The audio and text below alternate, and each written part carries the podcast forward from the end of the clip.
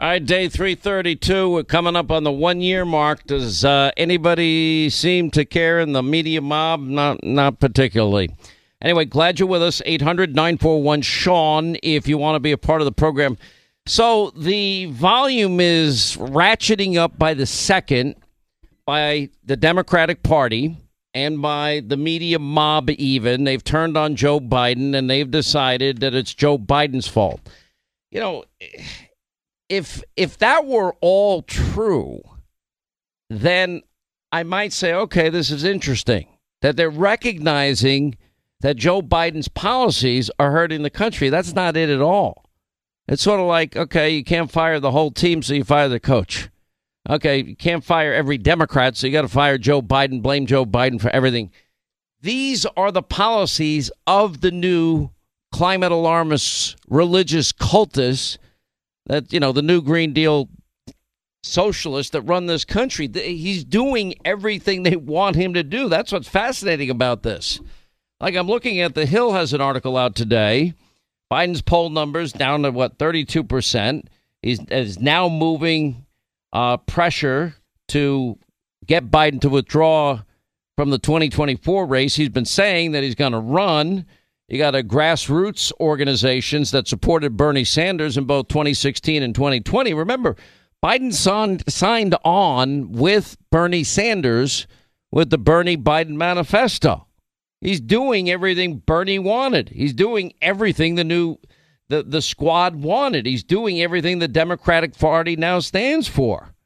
Anyway, so they they're going to launch a campaign they're blaming Biden for all the failures, but it's the policies that are the failures. Roots Action wrote in a press release that Biden has been neither bold nor inspiring since taking office early last year, and because his prospects for winning re-election appear to be bleak, they're going to launch their hashtag Don't Run Joe campaign on November 9th, one day after the midterm elections. In 2024, the U.S. will face the dual imperatives of preventing a Republican takeover of the White House and advancing a truly progressive agenda. And with so much at stake, making Biden the Democratic Party's, Party's standard bearer in 2024 would be a tragic mistake. Well, they're still going to support somebody that supports all the policies that are failing the country miserably. You know, so they they go on to say a president is not his party's king and has no automatic right to renomination, and Biden should not seek it. If he does, well, he's going to have a fight on his hands. So that's getting interesting.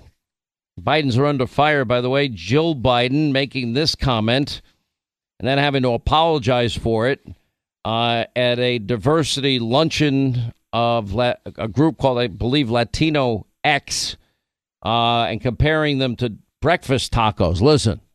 Raul helped build this organization with the understanding that the diversity of this community, as distinct as the Bogotas of the Bronx, as beautiful as the blossoms of Miami, and as unique as the breakfast tacos here in San Antonio, is your strength the Bogotas. It's called the Bodega, Jill. Uh, you know, now you're comparing uh, Hispanic Americans to tacos. National Association of Hispanic Journalists responded with a rebuke. We're not tacos.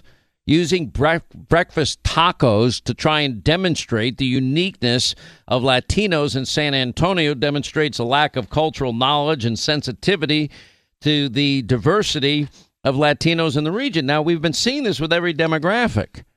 You break things down demographically, young people, they're abandoning Joe Biden in droves, uh, as are Hispanic Americans, as are African Americans. If you look at the New York Times Siena poll, shows African American voters deserting Biden in droves.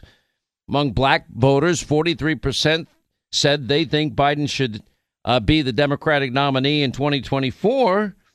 Uh, but in a sign of Biden's political base is eroding, 47% of African Americans say they want a different Democratic presidential nominee. Who, by the way, who would want this guy? You know, then he goes off. He's he's given into the Green New Deal climate alarmist cult. Now he's gonna he sent emissaries to Venezuela. He's trying to get this Iranian deal done. Even taking the Iranian Revolutionary Guard, the world's worst terrorists, off the terror watch list to allow them to travel to the U.S. That was part of the negotiation. So he puts his, you know, head between his legs and goes to the pariah nation. He's headed there tonight, Saudi Arabia, to kiss the ass of the crown prince that he said was a murderer of, of journalist Jamal Khashoggi. Even the Washington Post published an op ed critical of this stupid move. Uh, and, and Biden had had written an op ed saying this is a necessary step to bring down fuel prices and advance America's international in- interests. Hey, I, I have a simpler solution. Unleash American domestic energy production, Joe. You don't have to kiss the ass of Iran, Saudi Arabia, Russia, OPEC, Venezuela. And we'll have all the national security benefits of being the masters of our own destiny. Not that hard to figure this out. Yeah, it does erode our moral authority.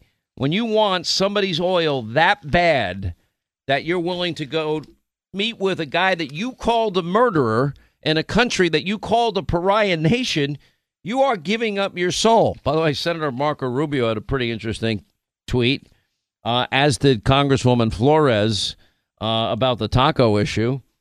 But you know, he's if you look at this, the insides of this poll, you know, it's it, Biden's approval rating 33%. This is the New York Times. This is not a conservative publication.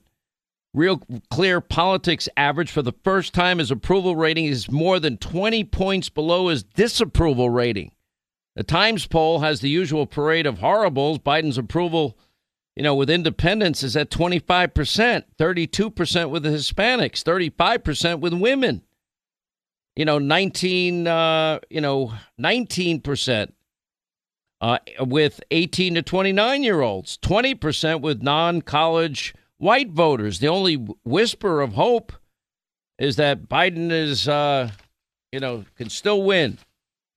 You know, th- this is something we won't talk about in this country, but Piers Morgan had a good column today in the New York Post, and he just laid out what, you know, for example, what we covered yesterday, which is the New York Times now writing what the third in a series of articles just trashing Biden as incapable of doing the job. You know, at, at 79 years old, testing the boundaries of age in the presidency. And then they talked about what we discussed yesterday. He often shuffles when he walks, prompting concern he's going to trip on a wire. His speeches are flat, listless. He stumbles so often during them that his staffers are holding their breath to see when he's going to make another gaffe or be able to end it without a gaffe. He makes huge policy change announcements that are instantly walked back by the White House, like vowing the U.S. military response if China were to invade Taiwan, or saying Vladimir Putin cannot remain in power, or we'll respond in kind. You know, he loses his train of thought constantly.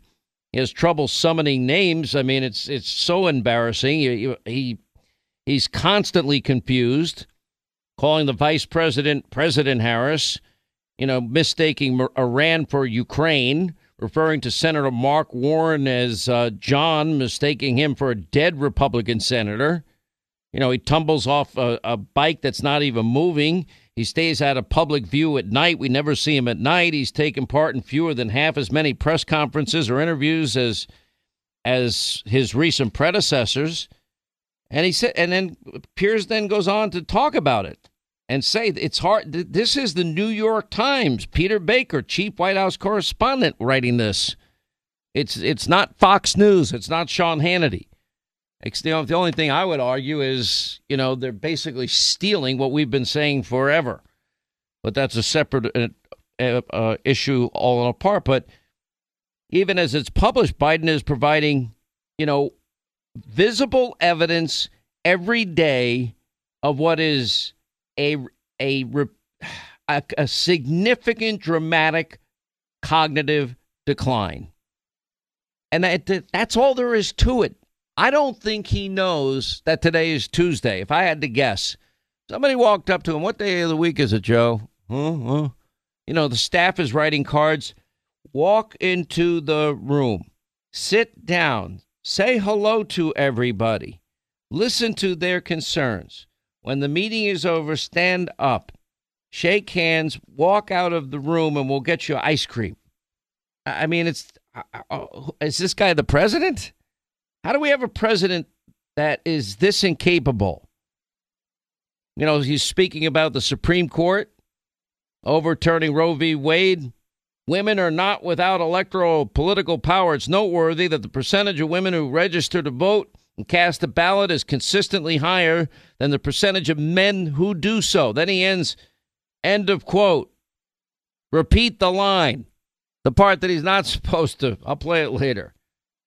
You know, and, and how could you not? There's a part of me that wants to laugh at it, and I made fun of it, and I talked about sippy cup and night night and warm milky for Joey, but this decrepit old guy that doesn't know what day of the week it is is the president of the United States, and the world is suffering. You know, have Tesla uh, CEO Elon Musk summed up the reaction when he shared a meme, a scene from Anchorman. Ron uh, Burgundy unwittingly reading out prank lines from his teleprompter, it, but none of it's funny because it is the president. His approval rating is crashed. Nobody has any confidence in him. And a vast majority of the American people, nearly 80%, say they think the U.S. is in the wrong direction. I'm worried about where are the other 20%? You know, Biden refuses to take any personal responsibility, thinks he's going to run.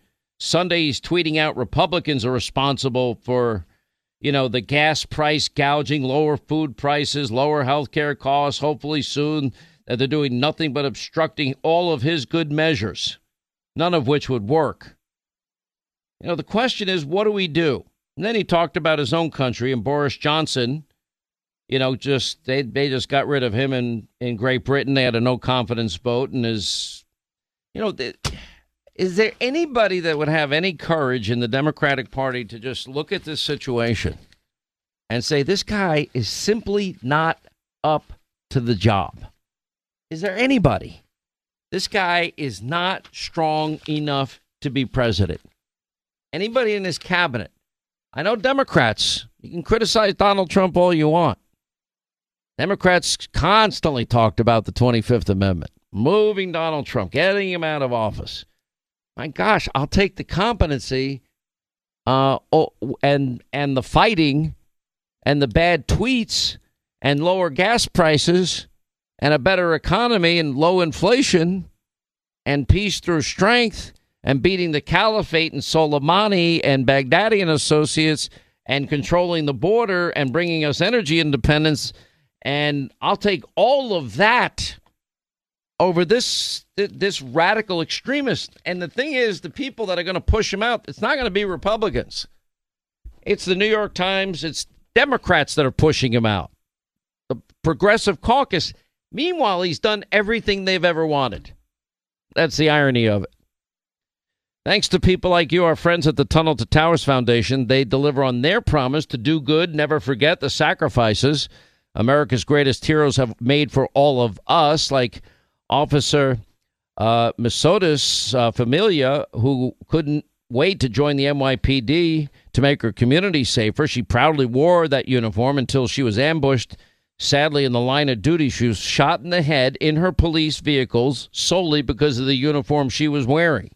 Survived by three children, her oldest daughter, Genesis, was only 20 years old when she was murdered. Her mom was murdered. She became the sole guardian and provider of her twin siblings, Peter and Delilah. They were only 12 years old. And thanks to the your generosity, the Tunnel to Towers Foundation gave her children a mortgage free home. So, for some families, the foundation brings the comfort of knowing they can stay in the home where they made memories with their fallen loved ones. For other families, the foundation enables new memories to be cherished forever. But the bottom line is, none of it can happen without your help. If you want to help our greatest heroes and families, it's simple.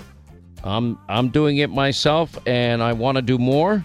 Donate $11 a month. The Tunnel to Towers Foundation websites, the letter T, the number two, the letter T.org. The letter T, the number two, the letter T.org.